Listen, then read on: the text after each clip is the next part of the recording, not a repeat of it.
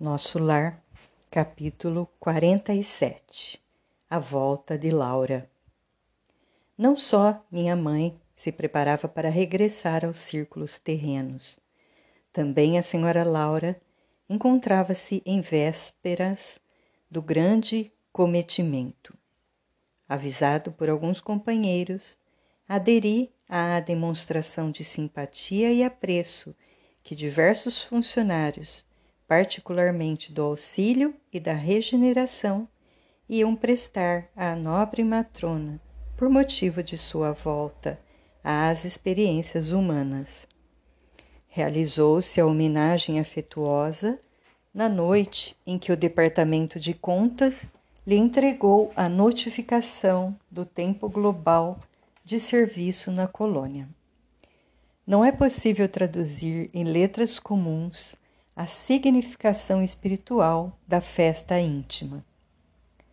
Povoava-se a encantadora residência de melodias e luzes.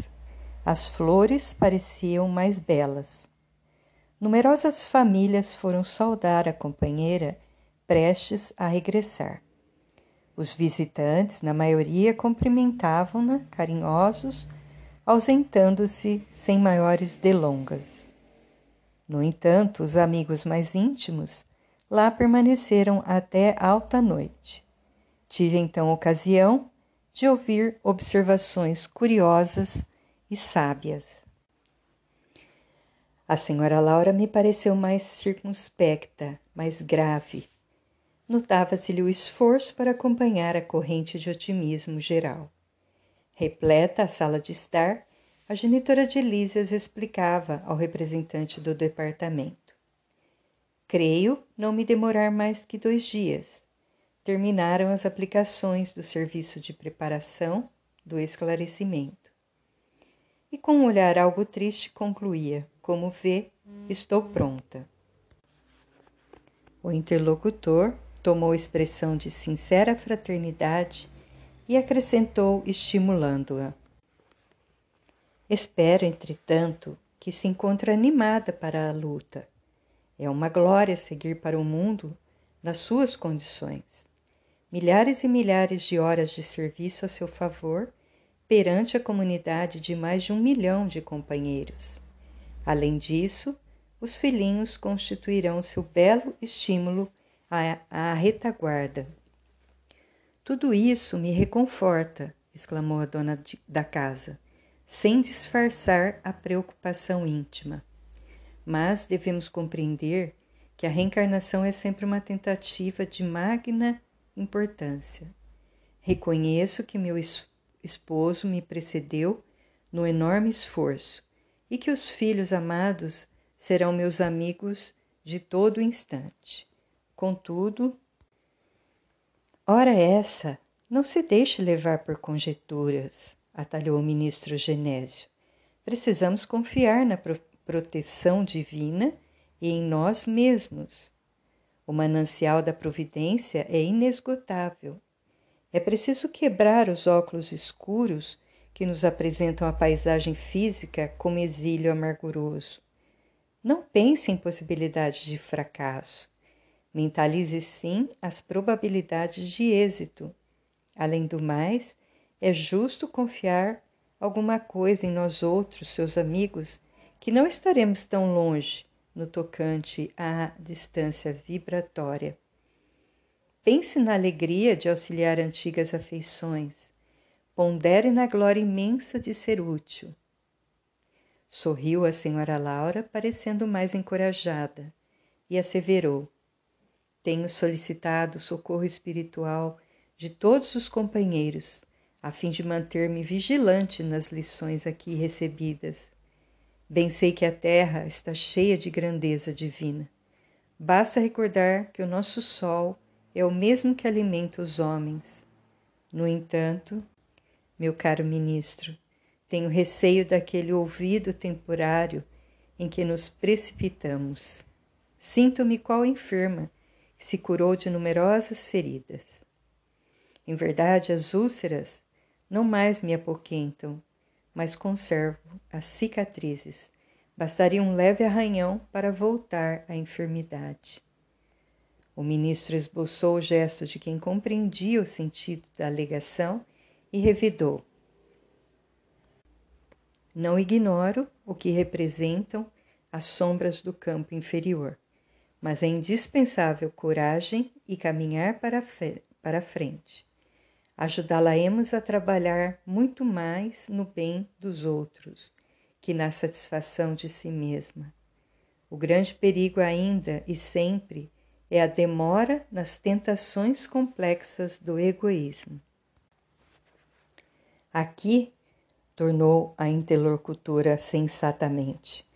Contamos com as vibrações espirituais da maioria dos habitantes educados, quase todos, nas luzes do Evangelho Redentor.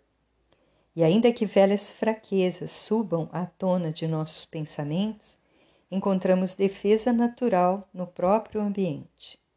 Na Terra, porém, nossa boa intenção é como se fora bruxuleante luz no mar imenso de forças agressivas. Não diga isso, atalhou o generoso ministro. Não dê tamanha importância às influências das zonas inferiores. Seria armar o inimigo para que nos torturasse. O campo das ideias é igualmente campo de luta. Toda a luz que acendermos de fato na terra, lá ficará para sempre, porque a ventania das paixões humanas jamais apagará uma só das luzes de Deus.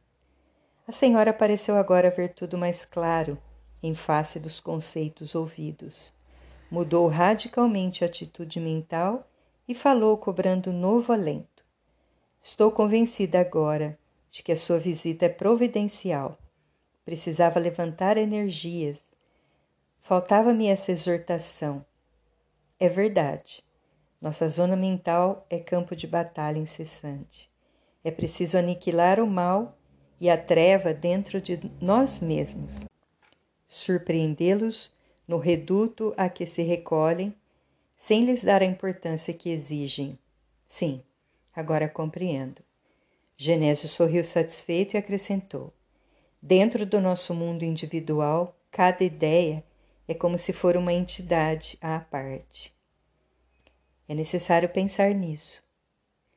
Nutrindo os elementos do bem, progredirão eles para a nossa felicidade. Constituirão nossos exércitos de defesa.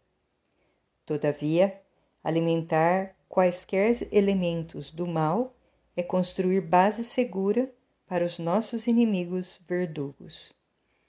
A essa altura, o funcionário das contas observou.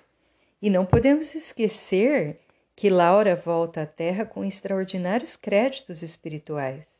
Ainda hoje, o gabinete da governadoria forneceu uma nota ao Ministério do Auxílio, recomendando aos cooperadores técnicos da reencarnação o máximo cuidado no trato com os ascendentes biológicos que vão entrar em função para constituir o novo organismo de nossa irmã. Ah, é verdade, disse ela. Pedi essa providência para que não me encontre demasiadamente sujeita à lei da hereditariedade. Tenho tido grande preocupação relativamente ao sangue.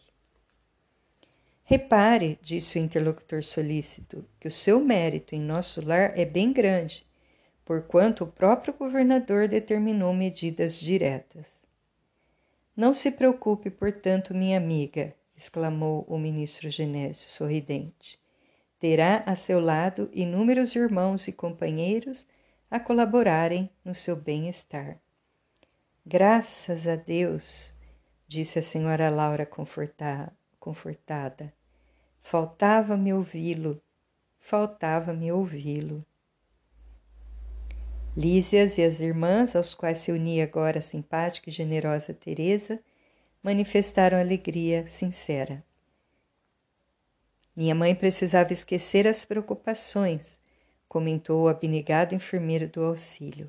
Afinal de contas, não ficaremos aqui a dormir. Tem razão, aduziu a dona da casa. Cultivarei a esperança. Confiarei no Senhor e em todos vocês. Em seguida, os comentários voltaram ao plano da confiança e do otimismo.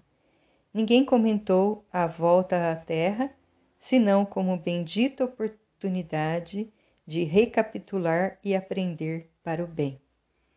Ao despedir-me alta noite, a senhora Laura disse-me em tom maternal: amanhã à noite, André, espero igualmente por você. Faremos pequena reunião íntima. O Ministério da Comunicação prometeu-nos a visita do meu esposo. Embora se encontre nos laços físicos, Ricardo será trazido até aqui com o auxílio fraternal de companheiros nossos. Além disso, amanhã estarei a despedir-me. Não falte. Agradeci comovidamente, esforçando-me por ocultar as lágrimas das saudades prematuras que me despontavam no coração.